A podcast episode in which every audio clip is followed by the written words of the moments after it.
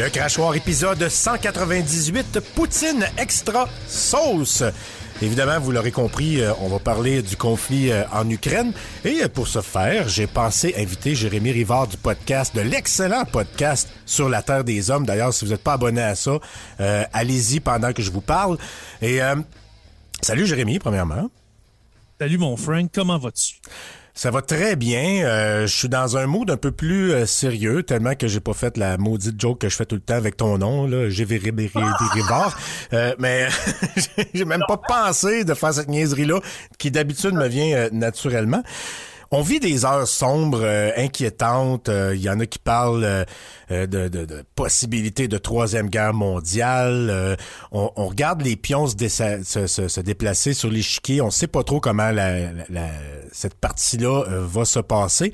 Mais j'aimerais ça d'entrée de jeu que tu nous parles un peu de la genèse du conflit. Qu'est-ce qui est, qui est venu avant ou quelles sont les raisons profondes? Pourquoi Poutine gruge l'Ukraine de plus en plus depuis plusieurs années? Ben écoute, Frank, pour expliquer le conflit russo-ukrainien qu'on vit en ce moment, il faut reculer il y a 1200 ans. Euh, ni plus ni moins. Oh, les Russes! ouais, du temps de la Russe de Kiev. Est-ce que tu as déjà entendu, parler de la Russe de Kiev? Oui, ben, ben j'ai su que le que le peuple russe, RUS, euh, et en fait, Kiev serait le berceau du peuple russe. Ce serait des Slaves qui se seraient installés là. Puis après ça, il y, aurait eu, euh, il y en a qui se seraient déplacés vers l'est, qui aurait, euh, puis l'Ukrainien les, serait aussi une déclinaison du vieux russe, si j'ai bien compris. Exactement. Dans le fond, l'Ukraine, l'Ukraine, c'est la mère patrie de, de tous les russophones. Dans le fond, si on, si on parle de, de, tous les Russes qui, qui soit ukrainien, mais en même temps, la langue ukrainienne et le russe sont très, euh, sont très différentes. Euh, c'est du russe, mais un peu, euh, tu sais, on pourrait comparer ça quasiment au québécois puis aux français de France. Ça se ressemble, mais ce n'est pas du tout les mêmes gens. Ok? Puis pour justement expliquer ça, tu sais, la, la mère patrie, etc. Il faut reculer au 8e siècle. Euh, dans le fond, comme j'ai dit, au temps de la, de la Russe de, de Kiev, et puis, dans le fond, c'est la principauté de Kiev, d'où les Russes, euh, dans le fond, tout le, d'où les Russes viennent, dans le fond. Et puis, il va avoir une très grande, euh, une très grande influence du côté de la, de la principauté de Kiev. Quand on dit une principauté, ça veut dire que c'est mené, c'est dirigé par un prince, OK? Quand on dit une principauté. Alors, euh, c'est à peu près un 400 ans environ où est-ce que Kiev va étendre son influence autour euh, autour de sa ville, qui est encore la, la, ville de Kiev qu'on connaît aujourd'hui. Et puis, ça va mener justement à des déplacements de population euh, vers la Russie euh, contemporaine qu'on connaît aujourd'hui, vers le, le fond Moscou, qui va devenir la principauté de Moscou, la Moscovie, la région de la Moscovie. alors, c'est ça. Ce que je voulais vous dire aussi, c'est que la Russie, pour comprendre la mentalité russe, on dirait que sont obsédés. On dirait qu'ils ont tout en peur de se faire envahir. Je ne sais pas si vous avez, des, si vous avez remarqué. Euh, si vous avez remarqué ça, qu'on dirait qu'il y a tout le temps des, menaces d'invasion puis qu'ils ont peur de l'Occident. Mais je pense eh que Poutine aussi a comme euh, euh, dans son régime a fait beaucoup de propagande pour entretenir cette peur-là. Ou cette haine-là. Ben, exactement, c'est que ben, parlons justement de désinformation. Euh, en ce moment, en Russie, ben, depuis le début de l'ère Poutine à la fin du 20e siècle, dans le fond, on va, on va l'arrondir à l'an 2000, depuis que Poutine euh, dirige la Russie d'une main euh, de fer. Eh bien, c'est vraiment un message unique. Euh, la Russie a ses propres médias sociaux. La Russie, euh, dans le fond, ils, ont le Google euh, russe, ils ont le Facebook russe que vous connaissez, que vous avez souvent parlé dans le crachoir avec VK. Mhm. c'est une société qui est complètement à part, si on veut. C'est bizarre de dire que c'est l'Eurasie, mais Moscou est plus près de, euh, de l'Europe que de l'Asie. Alors, on peut dire que ce sont quand même des Européens. Puis de voir un, peuple aussi isolé en Europe, ça fait, ça fait quand même peur. Mais pour revenir à ça, toutes ces invasions-là, parce qu'il y en a eu beaucoup, cette, euh, dans le fond, cette peur de l'invasion du territoire, euh, ça s'explique par plusieurs tentatives et puis plusieurs réussites d'invasion sur le territoire russe. On a juste à, on a juste à penser à la première, c'est-à-dire euh, l'invasion du petit-fils de Gengis Khan qui s'appelait le Khan Batu. Okay, le, petit-fils dans la première moitié du 13e siècle. Et puis, comme je l'ai dit tantôt, euh, la, la, Russe de Kiev, la, Kiev, la ville de Kiev, a beaucoup d'influence, mais à partir de là, euh, les russophones vont être réduits à l'esclavage par les Mongols euh, dans, du Khan Batu, qui est le petit-fils de Genghis Khan. Qui ont dominé euh, la plus grande partie du monde. Je pense que c'est l'empire de Genghis Khan, euh, Genghis Khan, Kubilai, puis toute sa, sa lignée, c'est l'empire le plus puissant et le plus vaste qu'a connu l'humanité, si je me trompe pas. Exactement. Exactement. Et puis quand les Mongols sont arrivés sur le territoire de l'Ukraine et puis de la Russie, euh, ben les gens, les russophones, ont été réduits à, l'esclavage. Et puis ça va durer 200 ans, les gars, jusqu'au 15e siècle. Et puis c'est là qu'un qu'un homme qui s'appelle Ivan III, dit le Grand. Alors Ivan le, le Grand va reprendre la Moscovie et puis les petits territoires alentours euh, pendant son règne, etc. Et puis va chasser euh, les Mongols qui sont là depuis 200 ans.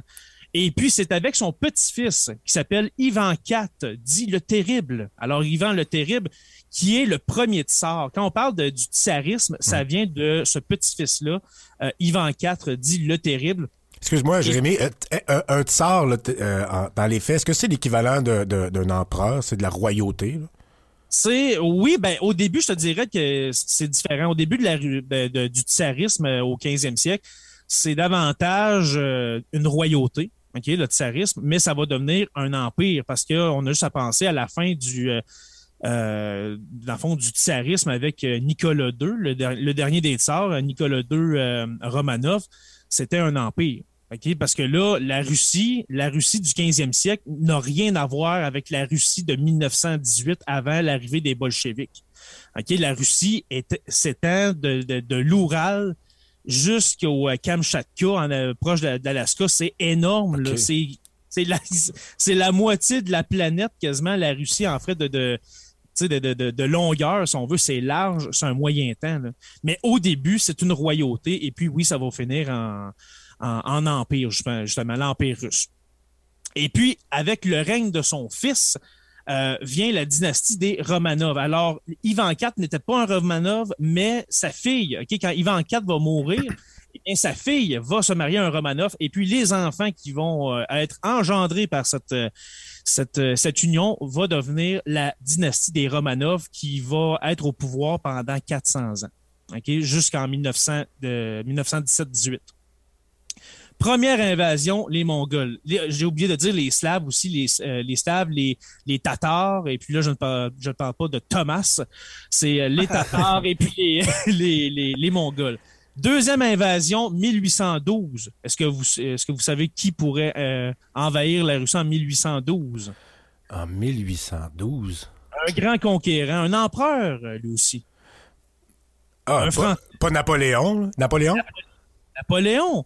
Napoléon s'est rendu aux portes de Moscou, messieurs. Ah oui, c'est vrai. Ben oui, c'est vrai. C'est le seul envahisseur européen de l'Ouest qui s'est rendu jusqu'à Moscou. Tantôt, je vais vous parler de, Hitler qui a aussi euh, fait une tentative d'invasion sur l'URSS. Mais Napoléon s'est rendu, c'était quasiment fait l'invasion de la, de la Russie, mais quand il s'est rendu aux portes de Moscou, les soldats étaient gelés les soldats avaient faim, avaient soif, et puis les moscovites ont réussi euh, à les disperser, puis ils sont retournés euh, en Europe de l'Ouest. Alors, ils ont été chassés. Mais c'était une question de jours avant que vraiment l'empire, l'empire napoléonien prenne euh, possession de la Russie. Mais ça veut dire qu'ils ont, ramassé Kiev au passage, ce qui est l'Ukraine aujourd'hui. Euh, plus dans le nord, je dirais Pologne, euh, les, pays baltes, etc. OK. Euh, peut-être, oui, peut-être un peu dans, le nord de l'Ukraine, mais. mais l'Ukraine n'avait pas le, rôle d'espèce de, zone tampon comme aujourd'hui entre l'OTAN et. Justement, on va en parler tantôt de cette zone tampon, tampon-là, qui est une des raisons pourquoi Vladimir Poutine veut garder euh, un pied en Ukraine. Tu sais. Ouais, ça, et dénazifier et enlever les drogués du pouvoir. oui, j'adore ça. J'adore dénazifier quand tu penses que, que le, président de, de, de l'Ukraine, c'est un juif. J'adore ça. Bravo. Mon cher Vlad, c'était très bien essayé, mais en même temps, avec la désinformation qu'on a en Russie, les gens gobent ça, ils le croient. Tu sais, ils, ne catchent pas que. que ben, Jay, je peux te poser. Je peux te poser une question tout de suite? Parce que pour moi là ça ce bout-là c'est super important à cause un peu de ce qu'on fait dans le crachoir, tu sais en visant la désinformation. Je t'aimais euh, quelque chose puis tu me diras si je suis dans le champ. Ce que je comprends de l'utilisation de la terminologie dénazification, c'est que la Russie euh, lors de la deuxième guerre mondiale s'est un peu unifiée justement contre l'oppresseur qui était lui donc un nazi. Et là ben en fait c'est un gros hashtag qui met sur tout ce qui est pro-russe finalement. Fait que ça n'a rien à voir avec le fait que là, il existe du monde qui se promène dans les rues avec la croix gammée, puis qui font euh, qui, crient euh, Heil Hitler puis toute la kit. Non, non. C'est juste une terminologie qu'ils appliquent aux Ukrainiens qui sont pas pro-russes, that's là. C'est ça? Ben, moi, je dirais que oui. Puis, c'est quoi le meilleur moyen pour que ta population te suive? Moi, être Vladimir Poutine, si j'étais aussi machiavélique que lui, je ramènerais le spectre de, du, régime d'Hitler. Oui, celui qui a fait en sorte que, euh, dans le fond, euh, dans le fond, l'URSS a quasiment été, euh, quasiment été tassé. Fait que c'est un spectre à, ramener, en effet, Adolf Hitler. Fait que, puis en même temps, il faut dire que Vladimir Poutine, un de ses pas de ses idoles, mais un de ses plus grands chefs d'État euh, qu'il vénère, c'est Joseph Staline. Mhm, Joseph Staline qui, lui, a, su tasser Hitler du chemin. c'est un peu l'équivalent. C'est un peu l'équivalent. C'est du marketing conflictuel qui est un peu l'équivalent de dire que la vaccination, c'est une thérapie génique. C'est un peu la même affaire. ça n'a pas l'air d'être au, aussi pire qu'en Corée du Nord, là, où ce que le monde à peine que, que, que, que, Kim Jong-il a inventé le hamburger en 2000, puis des affaires de même, puis de... Ah, euh, il a appris à marcher à deux jours, puis sur son premier 18 trous de golf, il a fait 16 euh, trous d'un coup. Oh non, c'est ça. C'est pas aussi fou, mais parce que les Russes ont quand même un contact avec le, le, reste du monde. Je pense à quel point leur intranet est fermé au reste de la planète, je le sais pas. Je sais qu'en Corée du Nord, euh, c'est complètement imperméable.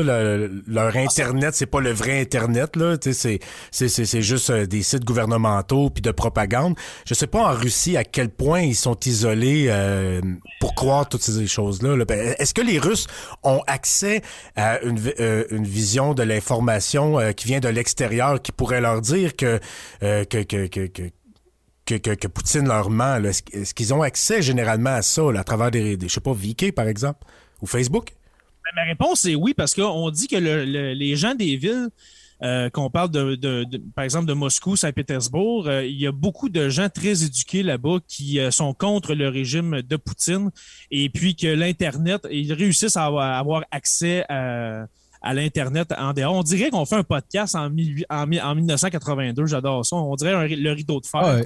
Mais, ça ressemble à ça. Mais oui, il y, a moyen en Russie d'avoir accès, mettons, euh, aux nouvelles euh, en Europe, euh, aux États-Unis, au Canada, absolument. faut juste rester discret quand on s'oppose au régime, sinon on finit en prison comme les courageux manifestants qui sont qui ont été arrêtés par les, les, les, autorités russes. Là, on parle de 3000, je pense. Ouais, c'est ça. J'ai vu une grand-mère se faire euh, embarquer dans un panier à salade. justement, dans une, des manifs qu'il y a eu, je pense c'était le 22. Euh, le, 22 février, un grand moment. C'est pas elle qui va partir la révolution, mon Vlad. ouais, mais c'est rien comparé à ce qui se passe à Ottawa où la police euh, a piétiné à coups de chevaux des centaines de manifestants à mort. La vraie dictature est ici. Jay, moi j'ai une question qui me brûle les lèvres et je suis sûr que c'est le cas des abonnés aussi. As-tu vu du karaoké pendant les manifestations? non, je n'ai pas vu de gens dans des spas en, jouant avec des petits trucs. OK, bon, voilà. OK. Là, juste faire sûr, là, tu sais, euh, au moins remettre ça en perspective, là. Alors, ce n'est pas une vraie dictature, la Russie. Ce n'est pas une vraie, une vraie dictature. Euh, la troisième invasion, celle-là, est plus politique, je vous dirais. C'est pas une invasion par une armée. Mais parlons justement des Romanov, les, les, les dans le fond, le dernier tsar, Nicolas II. Euh, Nicolas II, si vous, euh, il y a sûrement de, de, vos patrons qui nous, qui nous écoutent le savent, mais Nicolas II, oui, était russe, mais il avait de la famille aussi en Europe. Il vient de, de, de la grande famille de la reine Victoria. Est-ce que tu es au courant? Je te vois hocher de la tête, euh, Frank? Ouais, ben, je, les, les, les, les empereurs, je, je sais pas si c'était aussi euh, euh le, le, roi de, de l'Autriche ou de l'Allemagne puis de l'Angleterre, qui sont tous à peu près dans la même famille. D'ailleurs, il y a, y a euh, Nicolas II euh, était le frère ou le cousin, ou en tout cas, le, un sosie copie conforme euh, du, de, de, qui donc? Je sais pas, tu, tu peux sûrement le nommer. Oui, oui, c'était Georges V de, de Grande-Bretagne, qui était le fils de la reine Victoria. Et puis, euh, en même temps, sa femme, la femme à Nicolas II, qui s'appelait un petit peu euh, Alex de S. Darmstadt, okay, qui a pris le nom de Alexandra, la tsarine Alexandra. Elle était aussi parentée avec la reine Victoria, mais du côté de sa mère. Mais Nicolas okay. II et Georges V, si on les met côte à côte sur une photo, c'est copie conforme. Ils sont identiques comme des jumeaux. Absolument. C'est vraiment des sosies, on dirait deux jumeaux. Euh, comme tu dis, mais ce sont deux cousins. Moi, j'ai jamais vu deux cousins être euh, se ressembler autant. Ça n'a juste aucun bon sens.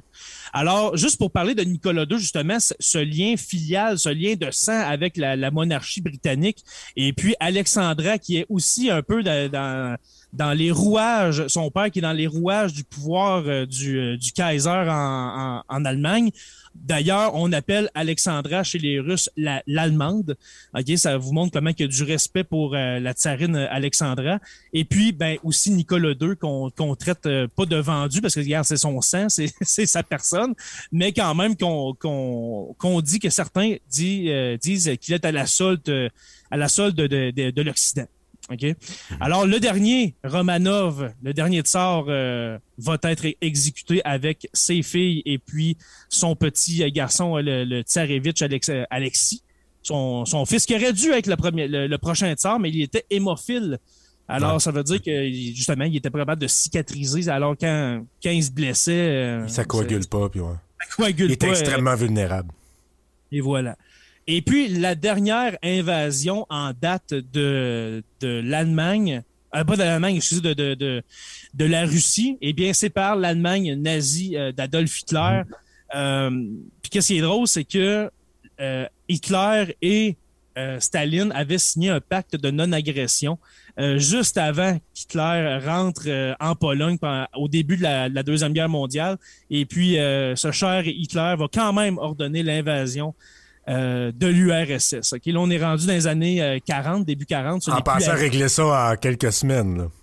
Ah, oh, exactement. Là, parce que Hitler disait que les Russes, c'était un sous-peuple. Un peu ce que dit notre cher euh, Vladimir sur les Ukrainiens en passant. Il a vraiment dit que ce n'était pas une nation, que ce n'était pas un vrai pays, et puis euh, voilà. Dans Des fond, propos euh... génocidaires. Là. Ils, essayent de faire disparaître une nation, leur identité, leur culture en les invalidant. C'est pas génocidaire au sens où il, il, est en train de toutes les tuer, il est en train d'en tuer une coupe, mais puis on sait pas où il va arrêter, mais, mais, mais ces paroles de renier l'existence d'un peuple complet, moi j'appelle ça des, des paroles génocidaires.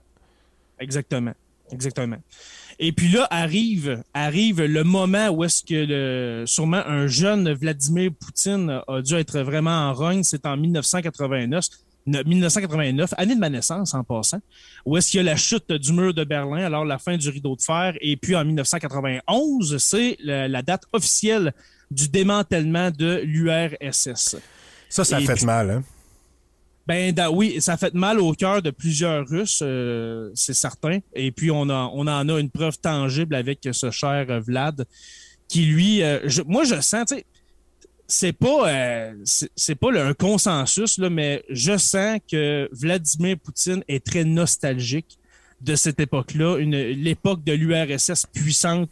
une, URSS avec de l'influence et puis aujourd'hui la Russie ça a être bien gros, les gars, là, mais la Russie, là, ça n'a pas le plus gros PIB. Je pense qu'elle a le PIB de l'Espagne. Non, ça, ils ont une économie affaiblie. Euh, ils, ils, ont plus la, gloire d'antan. Ils ont perdu beaucoup de territoire. C'est passé d'un vaste empire à ça s'est tout morcelé. Il y a des pays qui ont déclaré leur indépendance. Puis ça, je pense que ça fait beaucoup mal euh, à, Poutine, qui justement voit l'œuvre de Staline, dont il a des posters au-dessus de son lit dans sa chambre. Euh, ça, ça, a été fait démanteler et la, la puissance, la toute-puissance de la Russie, euh, notamment économiquement et démographiquement, s'est effritée. Lui reste le pouvoir militaire grâce aux, aux armes nucléaires sur lesquelles j'imagine on va revenir. Ah, c'est spécial aussi, euh, Jay, euh, si on fait un petit retour justement dans le temps, euh, la chute ou en tout cas le, changement de régime, si on veut, soviétique. Mais moi, je me rappelle très très bien, je, moi aussi, je n'étais pas vieux dans ce temps-là, mais j'allais à l'école, puis on en parlait beaucoup là, de, de, de, de l'espèce de pseudo ou démocratisation de la Russie puis ainsi de suite. Puis tu sais Gorbatchev était encensé là à l'époque là, tu sais parce que c'est lui qui a fait la transition aussi, tu sais même son titre a changé tout ça. tu vois comment l'histoire des fois c'est pas garant de tu sais on est quoi 33 ans plus tard, 32 ans plus tard, puis tu sais c'est encore le, stigmate de ça euh, mm. euh, de gens qui étaient euh, qui étaient très jeunes à l'époque ça, ça donne une indication pour ceux qui s'en rappellent à quel point c'était huge comme changement puis que ça allait encore des répercussions, tu sais, quelques 30 ans plus tard. C'était beaucoup de changements en peu de temps, il me semble. Je pense qu'avec Gorbatchev, c'est devenu le CEI, puis après ça, avec euh, Boris Eltsine, c'est devenu euh, euh, la Fédération russe ou je sais pas quoi. ça fait beaucoup de changements de politique pour une population. Ouais, puis j'étais en train de, pendant que Martin parlait, je réfléchissais à ça. C'est quand même fou de penser que Gorbatchev, c'était lui euh, qui était euh, secrétaire général, je vais dire président, mais non, secrétaire général de l'URSS, et puis euh, qui aurait pu avoir des, justement des, visées à la Staline, si on veut, mais que mhm. c'est Poutine qui est supposé être dans une démocratie, dans un pays européen démocratique, et puis qui, agit comme le successeur de Poutine. Même justement, le successeur de Poutine, qui était Nikita Khrushchev, était moins pire que je crois que, que Poutine. mais si je me trompe pas, il y a, tu sais, ça fait comme 20 ans qu'il est au pouvoir. On se demande comment ça se fait qu'il peut être au pouvoir aussi longtemps que ça. Je sais que la, constitution russe l'a obligé à, laisser la place. Par contre, celui qui l'a remplacé, c'était un pantin de Poutine et c'est Poutine encore qui lidait la patente. Euh, comment ça se passe? Y a-tu des, des, élections fantoches en Russie? Comment, pourquoi il est au pouvoir aussi longtemps que ça? Comment on peut expliquer ça? Ben, on peut dire que la Russie, c'est une oligarchie. Euh, la Russie, oui, elle a un parlement élu, OK, qui, qui s'appelle la Douma. Euh, la Russie, c'est supposé d'être démocratique. Ça l'est en réalité, mais est-ce que, c'est, est-ce que ces élections-là sont pas jamais, je ne veux pas embarquer dans les complots, mais est-ce qu'elles sont euh, légitimes? Est-ce, est-ce qu'elles sont... Euh, Saddam Hussein se, faisait élire avec des taux de 104% presque aussi ridicule que ça. Parce que Poutine, là, je pense que l'année passée ou il y a deux ans, il a été élu justement quasiment président à vie, c'est quasiment jusqu'en 2036. 2036, ça, ça, l'amène à 80 ans et plus. Là. Non, c'est Vraiment vu. Fait c'est vraiment. C'est une fausse démocratie. Une position de dictateur vraiment qu'on a euh, octroyée à Vladimir euh, Poutine. Euh, il y a quelque chose que j'ai oublié, mais c'est pas grave. Mais je réponds à ta question, Frank? Oui, oui. Ben, c'est un, dictateur tellement fort que non seulement il, il il est au pouvoir dans son pays, mais il réussit à placer des, des, des pions, des marionnettes au pays euh, limitrophes. Euh, Colin, est-ce que c'est un génie? Est-ce que, tu sais, même s'il est méchant, est-ce que c'est un génie du mal? Est-ce est-ce qu'il est extrêmement brillant comme stratège? On sait que c'est un ancien du KGB, ça doit pas être un deux de pique, mais est-ce qu'il est très brillant du côté stratégique? Ben, il est brillant, c'est un, c'est un manipulateur. Tu sais, comme j'ai écrit dans le Messenger aujourd'hui avant de, avant d'enregistrer, c'est un paranoïaque doublé d'un, c'est ça, c'est comme Staline, son idole. Un peu, comme Staline, je te dirais. Euh, mais qu'est-ce, que je voulais dire tantôt que j'avais oublié, c'est justement quand on parle d'oligarchie, ça veut dire que les proches de Poutine, ce sont des, des hommes d'affaires, par exemple, très, très puissants en, Russie, qui possèdent des grosses compagnies gazières, euh, des, choses comme ça, qui possèdent des équipes de sport, qui ont des ports, euh, des, des, ports un peu dans tout. Ceux qui sont touchés par les sanctions. Exactement. Puis il faut dire que ces oligarches-là, dans le fond, ces, ces gens qui sont du côté de Poutine, sont présents aussi dans les démocraties. Comme j'ai dit, là, ils, ont, ils, ont, des parts quasiment dans toute l'économie euh, européenne, américaine, sont, sont partout. Là. Fait que ça va être sais, je, je veux bien croire qu'il y a des sanctions économiques, mais ça va être dur à, à faire appliquer. Ça se fait pas, ça se fait pas en pesant sur un piton, là, les, les, les, les, euh, les fameuses restrictions économiques. Là, ça, va, ça va être sur des, des mois, peut-être une année que ça, que ça va être effectif. Là. Fait que je sais pas s'il va être vraiment touché par ça. Puis en même temps, j'ai appris, euh, parce qu'aujourd'hui, écoute, j'ai quasiment juste écouté de ça pour être prêt pour, pour vous en parler. On dit que Poutine et le gouvernement russe auraient amassé près de 700 milliards pour justement pallier à d'éventuelles sanctions économiques. Ils savaient qu'ils s'en venaient. Ils savaient que l'OTAN rentrerait pas dans, euh, en Russie directement pour l'Ukraine. Ça, on va en parler tantôt. Ah, c'est pas un coup de tête. C'est, c'est, c'est, ça fait longtemps que c'est prémédité. C'est, c'est- exactement. C'est prémédité. Il savait que ça s'en venait. Il a mis 700 milliards de côté pour pallier à ces sanctions-là. Puis, je sais pas comment ça va finir parce que, justement, là, la, grosse question, c'est est-ce qu'il va y avoir une troisième guerre mondiale? Moi, personnellement, je pense pas. Ça va être une guerre d'usure. Ça va dépendre justement de la volonté des Ukrainiens à tenir bon. Et puis, est-ce qu'on peut parler justement du courage de ce peuple-là en ce moment qui reste dans les rues, que les, les, les hommes ont embarqué leurs femmes et leurs enfants dans des trains pour qu'ils sortent en Pologne, puis qu'eux autres ils prennent des, des kalachnikovs puis qu'ils restent là? Qui y pas y a- d'entraînement, qui sont pas des soldats, c'est. il y en a, dans- comme dirait JC Lajoie, il y en a dans le slip coquille, là.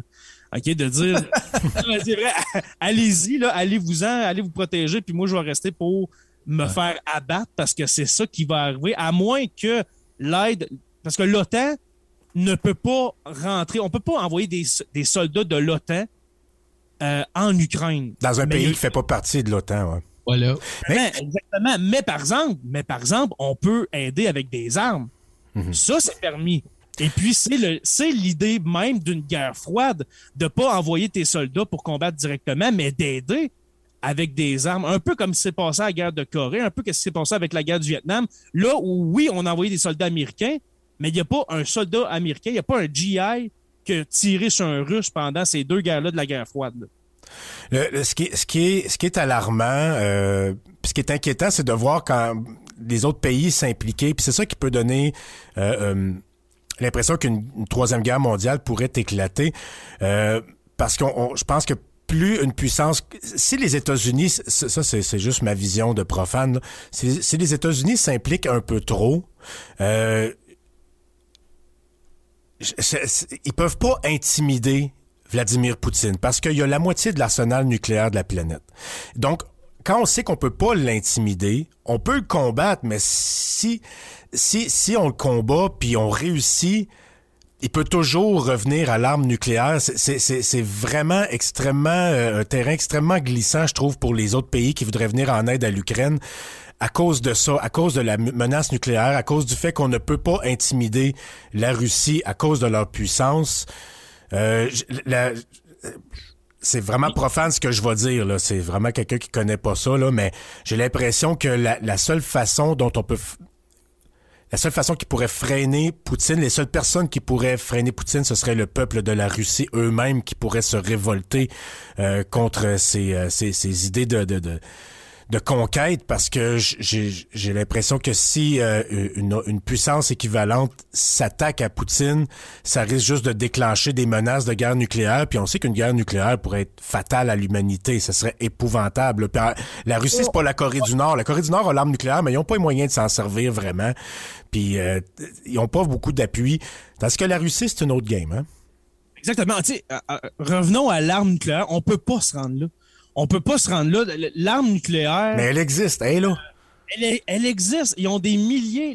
J'allais dire l'URSS, mais la, la Russie a des milliers de têtes nucléaires.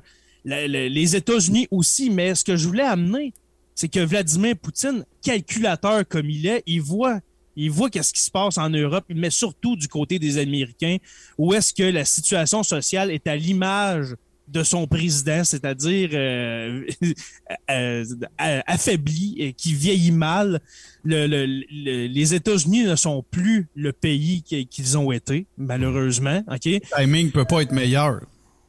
Comment t'as dit ça, excuse? Le, le timing peut pas être meilleur pour Le Poutine. meilleur timing, c'est le meilleur timing. Après Trump. Euh, Je suis certain que ça vient d'avant Trump. Moi, je suis certain que ça vient du temps d'Obama, cette idée-là de l'invasion de l'Ukraine, parce qu'en 2008, c'était euh, au sommet de, au sommet de l'OTAN à Bucarest, si je me rappelle bien, en 2008. Euh, on a dit du côté de l'OTAN qu'on serait prêt à, intégrer l'Ukraine dans, dans, dans l'OTAN et peut-être même dans l'Union européenne. Et puis Vladimir Poutine avait pris la parole à ce sommet-là. Il était hors de lui, les gars. Là.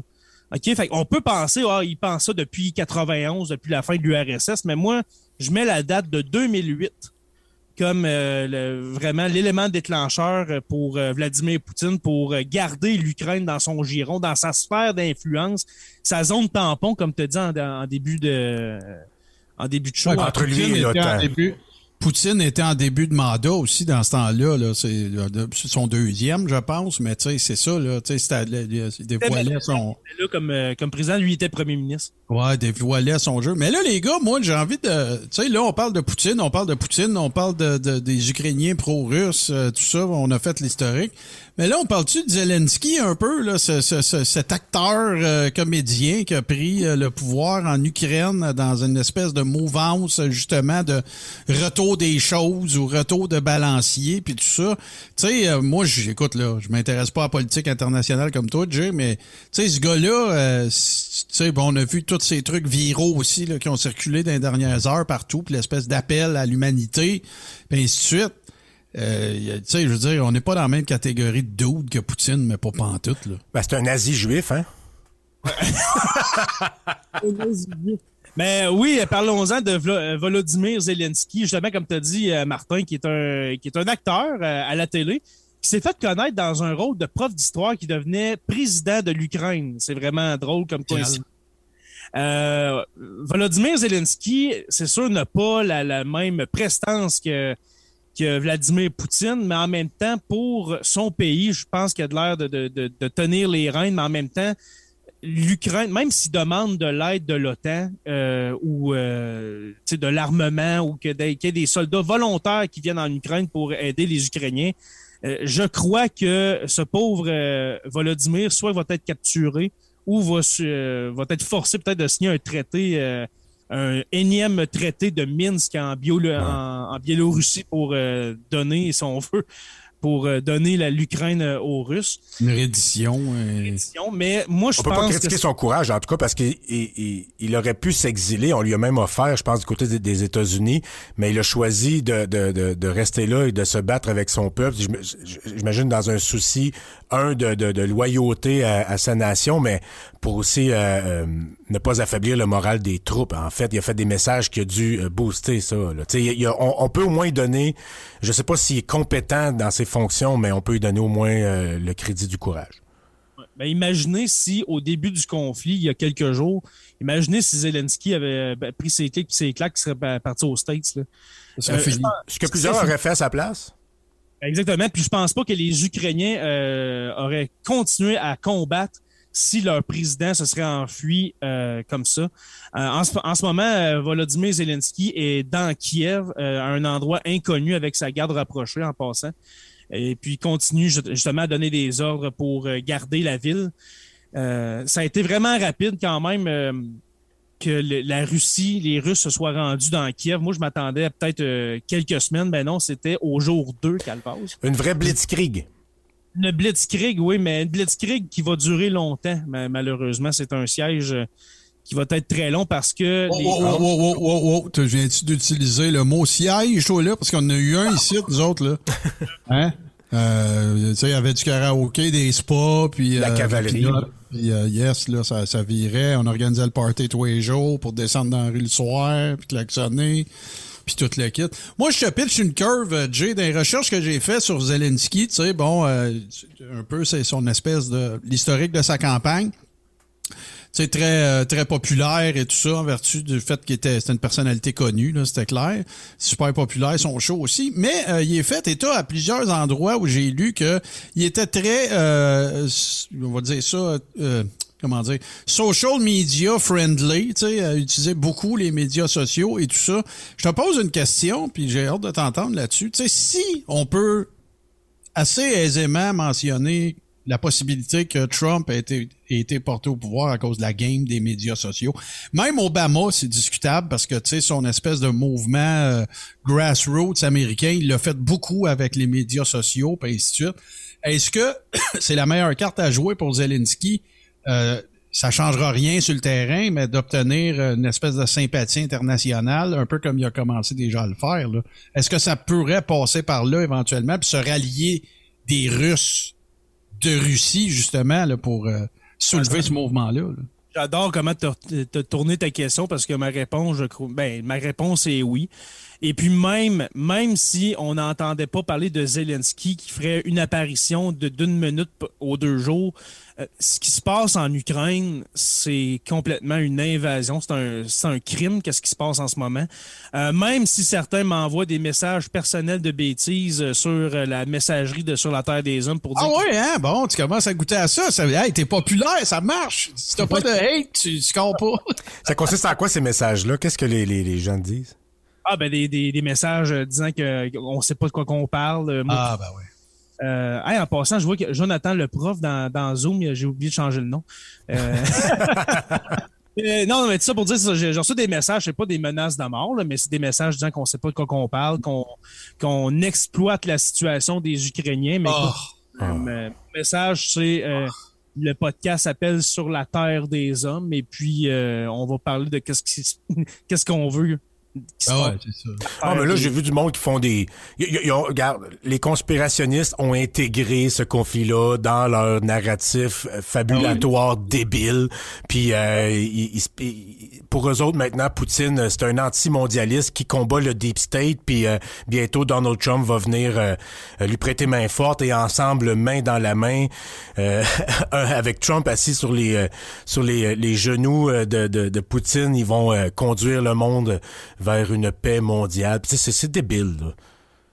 Mais leur argument, et puis, il n'est pas si fou que ça, OK? On peut, on peut le décortiquer, mais l'argument des négationnistes de la crise ukrainienne vont dire que c'est les Ukrainiens qui ont commencé dans le Donbass, à, à, Lugansk Donetsk, si je me souviens bien. C'est là, c'est l'Ukraine qui a commencé à attaquer les pro-russes, alors que non. Oui, il y a eu des milliers de morts en Ukraine depuis 2014, euh, depuis l'annexion de la Crimée.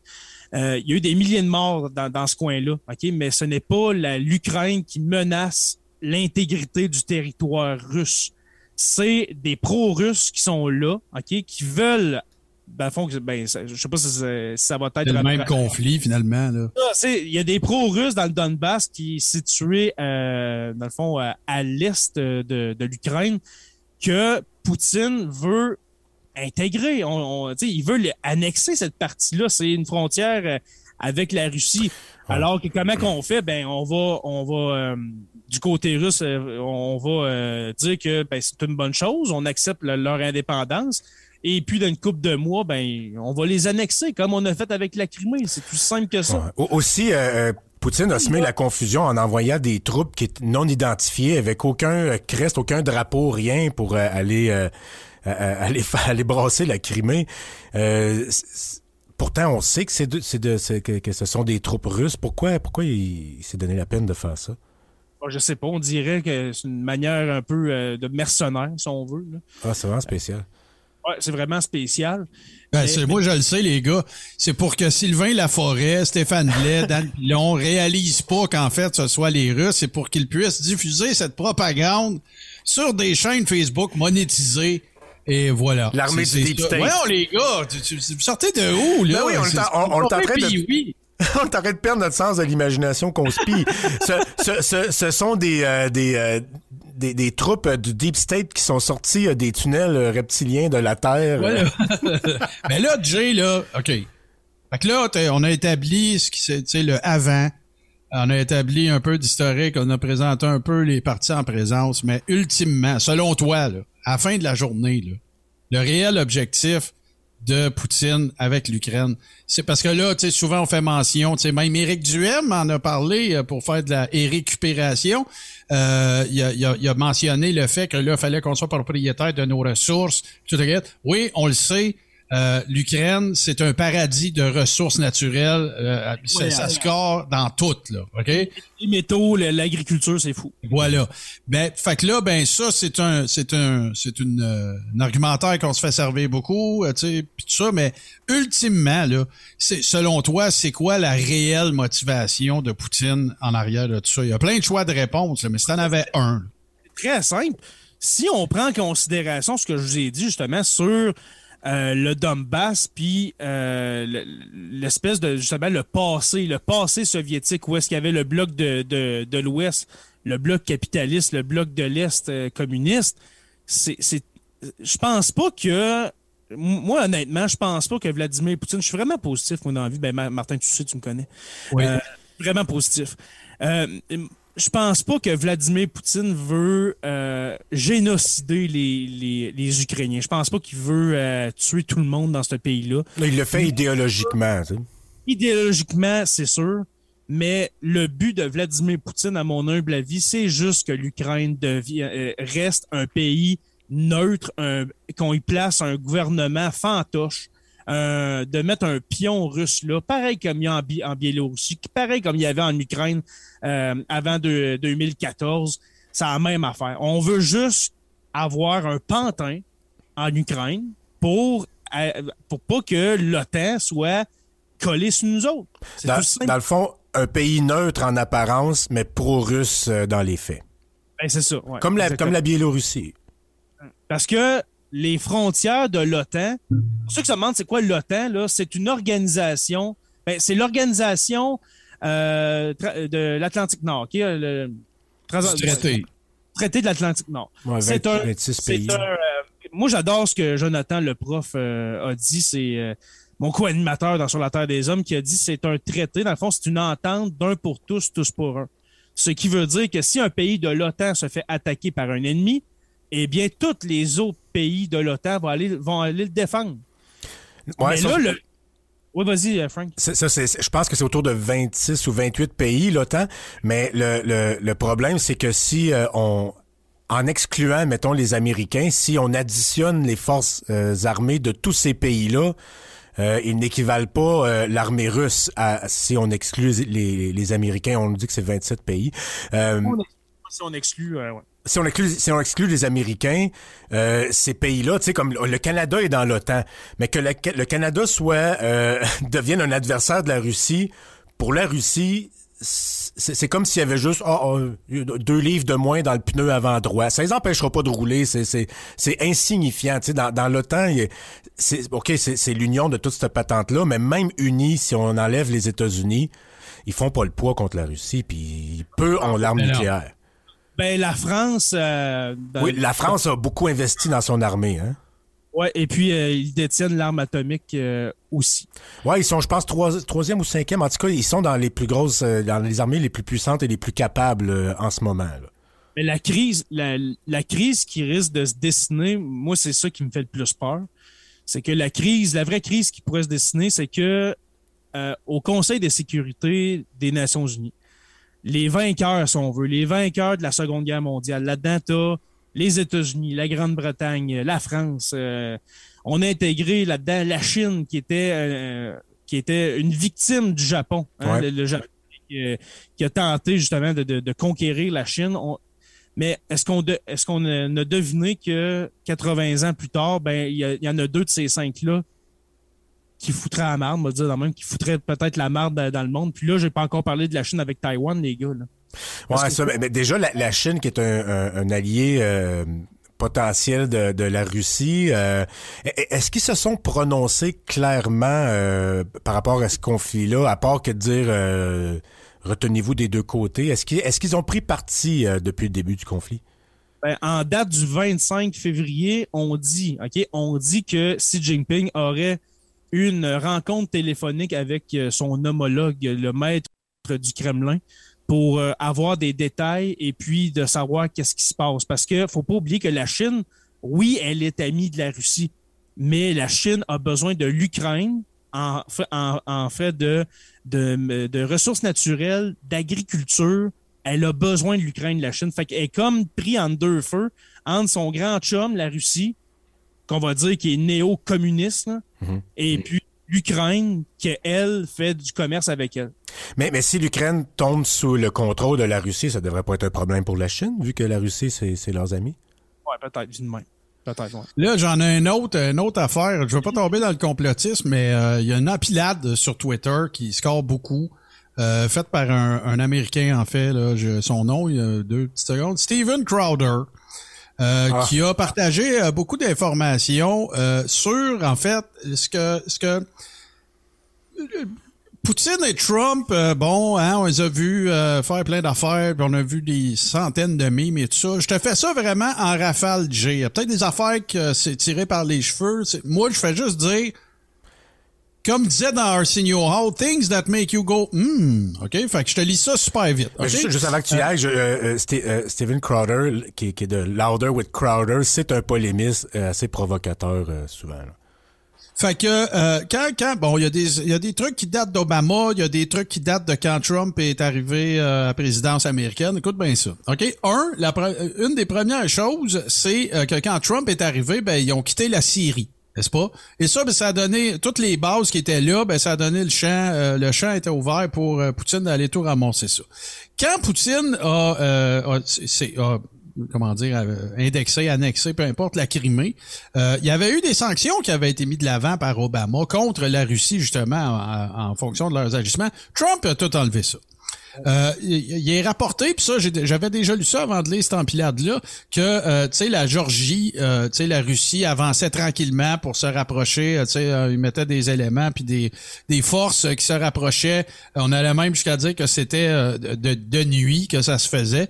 Il y a eu aucune aucune récrimination, quelle qu'elle soit, par par Trump lors de son administration, et ça continue là.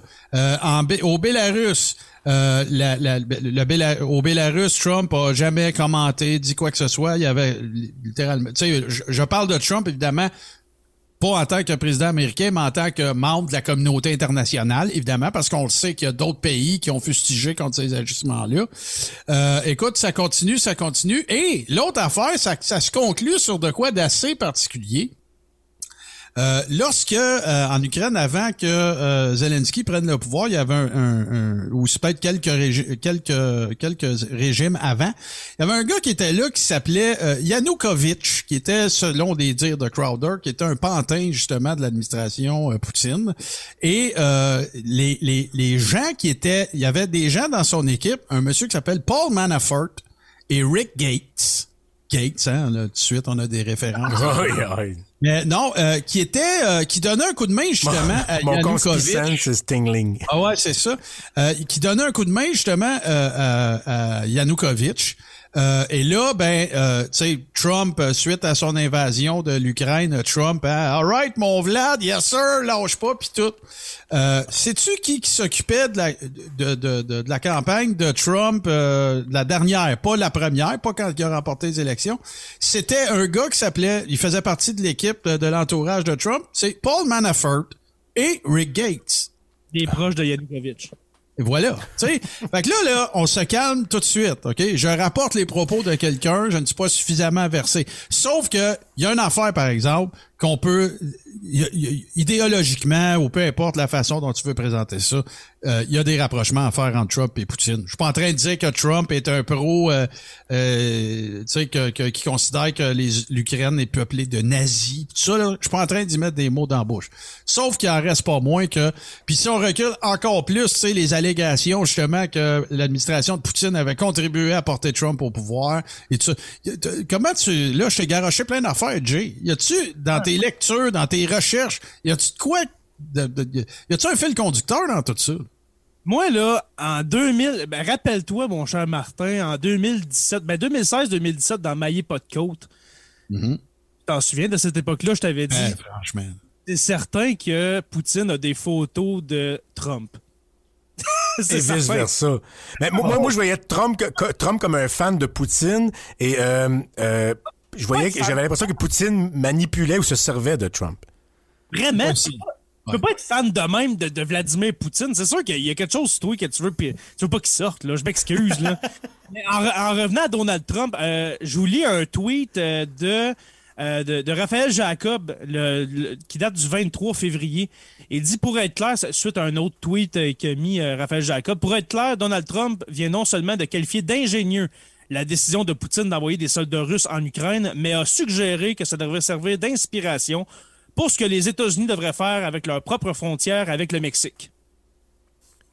Ça, là, on est au comble de la folie. Là. Quand tu es un ancien président qui, aspire à se présenter en 2024, tu t'en vas dire, ben, on devrait faire la même affaire avec le Mexique.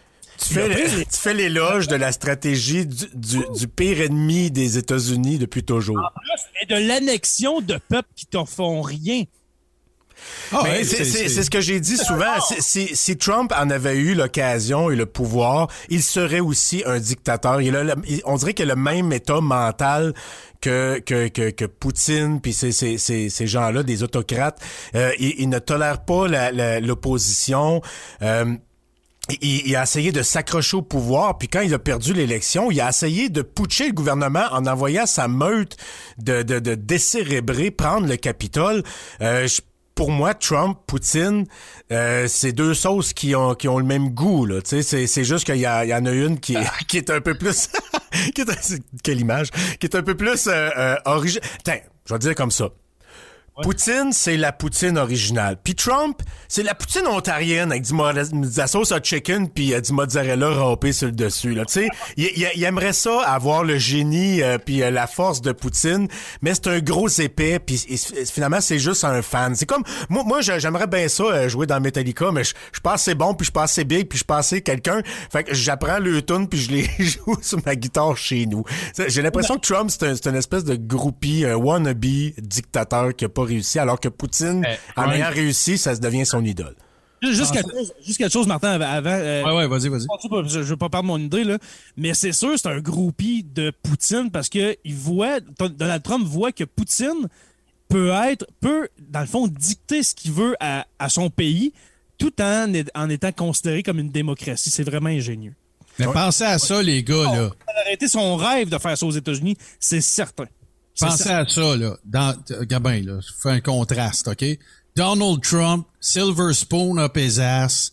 Son père, c'était un magnat immobilier, tout ça. Et cumule, je sais plus combien de faillites, plein de projets qui ont chié. Il y a son nom sur des cravates cheap. Mhm. Euh, écoute, après ça, il est devenu vedette à TV, chroniqueur à Howard Stern. Euh, euh, il se faisait appeler dans le spa au téléphone, puis il disait des niaiseries. Grab her by the pussy, puis tout le kit. OK? De l'autre bord, T'as Poutine, un ancien gars du KGB, un, supposé judoka huitième dan, euh, tu sais, qui a, qui a qui est en position, qui est en place quelques 20 ans après euh, la perestroïka, puis l'espèce d'ouverture de la Russie sur le monde, puis ainsi de suite, qui est en train de faire toutes sortes de manigances depuis des années, euh, qui, qui, qui, qui, a assurément fait en sorte que des gens ont perdu la vie, euh, qui a emprisonné des manifestants, qui est anti, euh, qui est homophobe, puis qui est anti, ok? Puis là, là ces deux gars-là, t'es, t'es chacun le bord d'un gros trou d'eau là, puis ils ont l'air de vouloir se lécher à Peux-tu croire à ça? ouais, vu de même. Et puis, et puis j'allais, j'allais ajouter, Martin, aussi, qui a, euh, qui, qui, a essayé d'empoisonner son principal opposant, la personne d'Alexis Navalny. Et puis, quand, quand euh, il a vu que justement il a survécu, ben, il l'a juste envoyé en tôle. Oui, c'est ça. Il, il, a été ah. reconnu coupable d'avoir survécu à un empoisonnement. C'est spécial, ah, on dit ça. Une représailles de la, de, de, mettons, de, de, de, la Douma, de, de, députés, etc. Il n'y a aucune conséquence. Puis la phrase qu'il a dit, puis je, je vais m'en souvenir jusqu'à la fin de mes jours, pour se, dans le fond, se, se décriminaliser de ça, Vladimir Poutine a dit si ça avait été moi qui aurais essayé de l'empoisonner, ben il serait mort.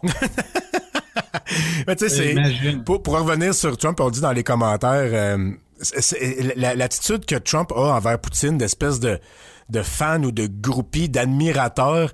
Euh, il, il, avait la même attitude à peu près envers euh, Kim Jong-un de la Corée du Nord puis Bolsonaro euh, au Brésil. Le gars, ses modèles, c'est des dictateurs. Ils tripent sur eux autres, ils tripent sur leur pouvoir, sur leur force. Puis tu sais, c'est sauf que Trump n'a pas ce qu'il faut en dessous du dans son dans son encéphale, on va dire comme ça. et, et je pense qu'il jalouse et qu'il envie ces, ces, ces, ces gens-là qui sont ah ouais, il est jaloux là, si, si, n'avait pas été à la tête des États-Unis, un pays qui est capable de se, de, de, se prémunir contre des dérives autoritaires comme ça, il serait aujourd'hui un dictateur, version Wish, il serait pas bien bon, mais, euh, mais, il en serait un lui aussi, là, comme ses idoles, ses amis, Poutine, euh, euh, Kim Jong-un et compagnie. Puis d'ailleurs, Poutine aussi a pour modèle un dictateur. C'est sûr et certain que si Trump en avait eu la possibilité pendant son, je, dirais pas sa présidence, je vais dire son régime. Si Trump avait eu la chance de faire en sorte de, par quelque entourloupette que ce soit, de se nommer euh, président à vie, il l'aurait fait, c'est sûr. Ben Puis là, j'ai un message, attends un peu, j'ai un message là pour toutes les pour tous les leaders conspirationnistes là, qui, qui font en croire qu'ils nous écoutent pas, mais qui font des références très précises à des affaires qu'on dit des fois. Là, OK? Je ne sais pas si vous vous en rendez compte là, quand vous dites que faut que Trump revienne puis tout le kit. Là. Mais tu sais, s'il y a bien un dénominateur commun dans toutes les niaiseries que vous dites, c'est de dire le peuple, le peuple, le peuple, le peuple, le peuple, le peuple, là. Ben, écoute, écoutez bien, là. Le monde, là, à qui vous lancez des fleurs présentement, c'est du monde qui s'en calisse du peuple. C'est du monde qui n'hésite pas à écraser euh, le peuple pour garder le pouvoir. C'est des dictateurs à vie. Puis rappelle-toi, dans, les MAGA, il y en a beaucoup qui voulaient Trump à vie. Là, ça, se disait clairement. Là. C'est, c'est, carrément le même genre de, de, de dévotion que, que, que l'on voue à un dictateur, là, ou ben qu'on est obligé de vouer à un dictateur. Là. Ah oui, notre cher leader, grand leader, il Duce Trump, là, tu sais, c'est, c'est, le même genre d'adoration envers Trump que euh, le genre d'appui que des dictateurs sanguinaires ont eu ou ont forcé la population à avoir, soit euh, euh, en les forçant, sous peine d'emprisonnement ou, de choses comme ça, ou en les endoctrinant dès l'enfance. Sais, c'est d'ailleurs, tu sais, il y avait les jeunesses hitlériennes mais il y a les, euh, les tu sais, qui sont une, euh, euh, des, écoles patriotiques en Russie où on endoctrine les enfants dès le plus jeune âge. Tu sais, c'est Poutine suit vraiment la,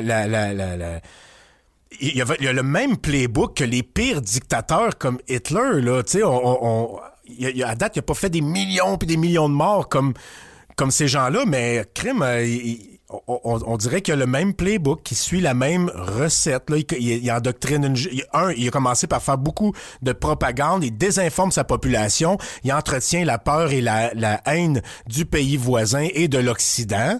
Après ça, il, fait des écoles patriotiques dans lesquelles on endoctrine euh, les, enfants alors que leur cerveau euh, absorbe tout euh, parce qu'ils sont des enfants et que les adultes en position d'autorité peuvent leur inculquer ce qu'ils veulent. Ils préparent déjà l'avenir. On quelqu'un qui prépare son, qui, cherche à s'assurer d'un règne à vie. Là. il prépare, euh, on dirait justement qu'il veut qu'après son départ, et puis ça ne sera pas un départ démocratique, ça va être un départ euh, vers euh, d'autres d'autres cieux pour Vladimir Poutine qui, va quitter le pouvoir parce qu'il va être là jusqu'à sa mort. Ben, il prépare son héritage pour que ça dure hyper longtemps. Et puis, surtout, que l'idée, l'héritage, l'idéologie soviétique euh, reste en place parce que je, vais répéter ce que j'ai dit en début, euh, en début de chronique, en début de show. Vladimir Poutine est très nostalgique de cette époque-là. Il veut que ça revienne, il veut un, bloc d'influence.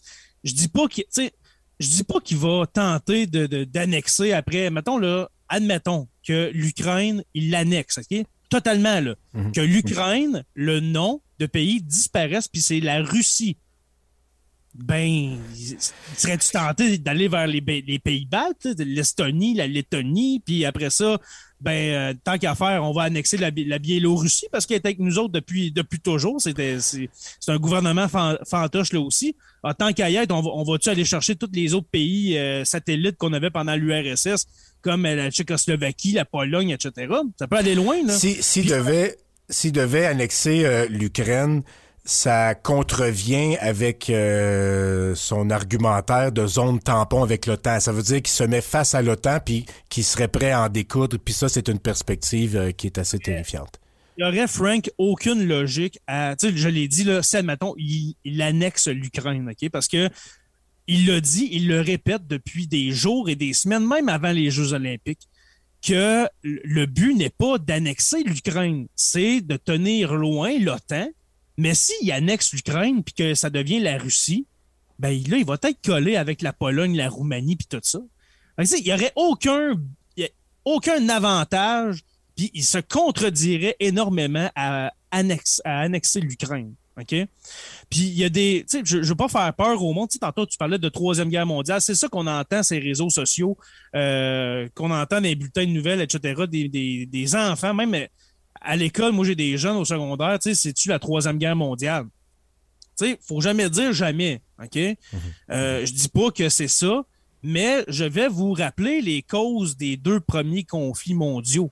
La première, la Grande Guerre, la guerre de 1914-18, c'était un jeu d'alliance. Un, dirigeant d'un pays qui se fait qui se fait tuer en la personne de de voyons de Ferdinand si je me souviens bien en Autriche-Hongrie eh bien, le jeu d'alliance a fait en sorte qu'il y a eu un conflit mondial.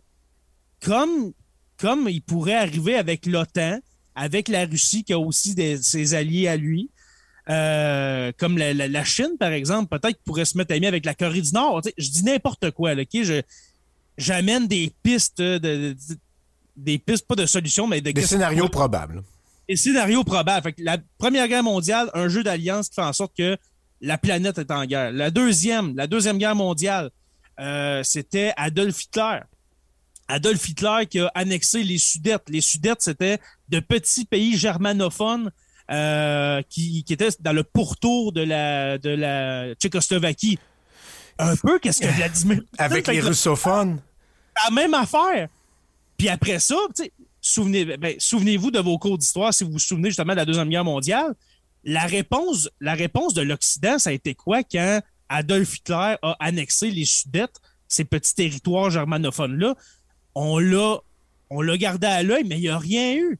Ben c'est quand, il y a eu l'invasion de la Pologne en 1939 que là, on est tombé en Deuxième Guerre mondiale parce que la Pologne était alliée de la Grande-Bretagne, puis ça, ça, a dégénéré. Fait que quand je vois ça, Ouais, puis Jay, ça a quand même pris, ça a quand même pris Pearl Harbor là, pour que là, il décide que parfait, là, on ouvre les valves, là, ça va faire. Puis c'était pas Hitler qui l'avait fait. Ça découlait aussi d'une alliance, là.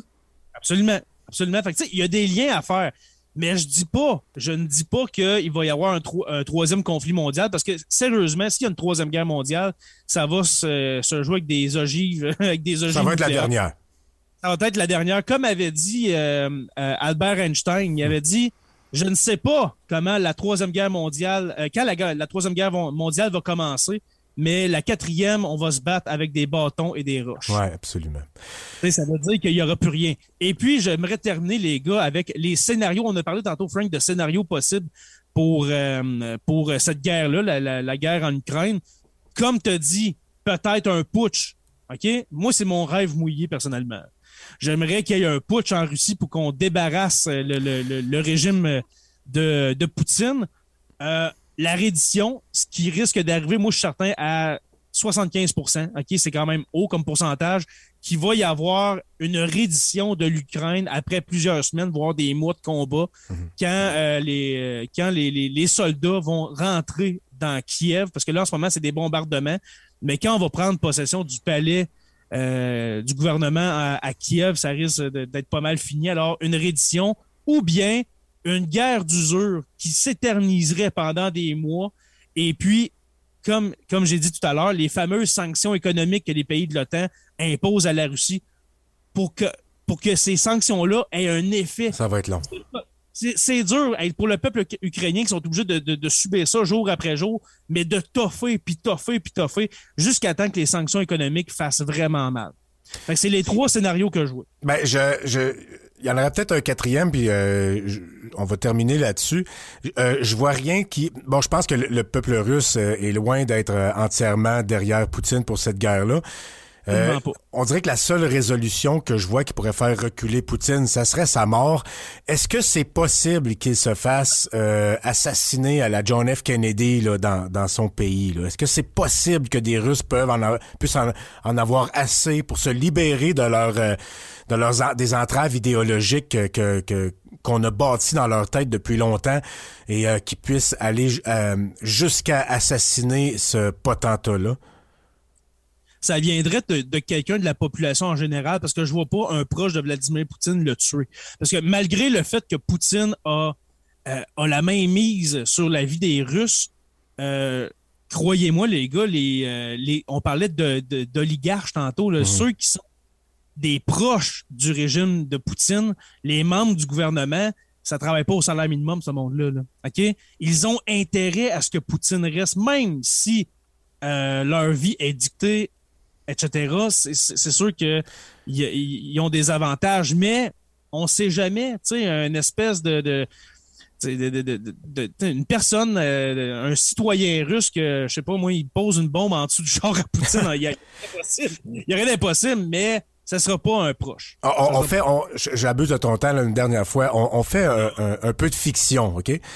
Euh, est-ce que euh, ces oligarches-là après plusieurs mois de sanctions économiques et en admettant que la Russie soit euh, évincée de SWIFT, n'étant plus capable de transiger, ne voit plus vraiment d'avantage à s'allier et à protéger Poutine et pourrait peut-être décider d'en terminer avec lui pour retrouver euh, les liens avec l'Occident, les liens commerciaux, j'entends, euh, avec l'Occident. Est-ce que ça, c'est un, scénario qui serait probable en terminant?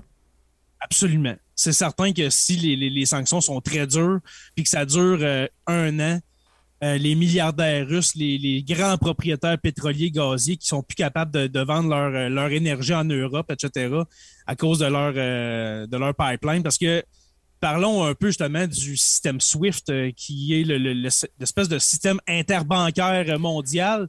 quand les Russes, même s'ils ont ramassé 700 milliards de côté pour pallier aux pertes, quand ça va être parti, comme tu as dit, Frank, là, euh, ils vont continuer à vouloir faire du, commerce. Là, c'est, c'est mais non, mais Jay, ils vont faire comme les farfadets. Il va falloir que tu emmènes l'argent en cash. mais tu sais quoi, tu sais quoi, Jay, l'affaire que je trouve qui manque, parce qu'en en parlant, vous me faites allumer là-dessus, c'est pas long, là, c'est que, tu sais, dans, dans, les régimes où il y a eu des renversements, à tort ou à raison, tu sais, la grande réussite de Poutine, tu sais, c'est quoi? De, vu de loin, là, c'est qu'il n'y en a pas de mouvance contre lui. Tu sais, Batista, avec Astro, euh, tu sais, je veux dire, tu sais, que tu aies été d'accord ou pas avec l'opposition, il y en avait une. En Russie, il n'y en a pas. C'est ça. Il n'y en a pas. Il, est fait empoisonner ou ben, quand ils survivent, ils les envoient en dedans. Il n'y en a pas d'opposition. Euh, mais un, un loose cannon. C'est ça, un, autocrate, hein. C'est que son pouvoir n'est pas challengé de personne. Voilà. C'est exactement ça. C'est, fait que ça va être dur. Il est padé de partout, les gars. Cet, homme-là, il c'est ça, c'est moi, moi, moi, je compte, je, compte, je compte euh, j'ai beaucoup d'espoir au, fait que l'avidité euh, de, des oligarches, à un moment donné, va prendre le dessus, parce que j'ai l'impression que autres, euh, l'argent va être plus important que l'idéologie, les rêves de grandeur, puis la restauration de l'ancienne URSS de, de, Poutine, à un moment donné, quand ça va leur faire trop mal financièrement et qu'ils vont perdre du pouvoir, je pense qu'ils vont peut-être se désolidariser se désolidariser euh, de, de, Poutine. Si ce changement-là s'était pas produit, Frank, il serait pas devenu des, des, des des, des magnats des ressources oui, mais naturelles. S'ils veulent le rester, ils vont peut-être, tu sais, puis Poutine va, hey, c'est grâce à moi si vous êtes là. Ouais, mais ça, c'était hier. C'est ça. Ah, j'aime ça. le, syndrome, le syndrome de Popol. Voilà. Hier, c'était hier. De Popovitch. Il est l'animateur de l'excellent podcast portant sur l'histoire, sur la Terre des Hommes. Jérémy Rivard, je pense que ça se peut qu'on fasse appel à nouveau à toi au cours de ce conflit-là. Merci beaucoup d'avoir été avec nous. Merci, les gars. C'est le crachoir épisode 198. Poutine, extra sauce. On s'en va écouter Bonnie M. Rasputin. Lui aussi, il a survécu à pas mal d'affaires.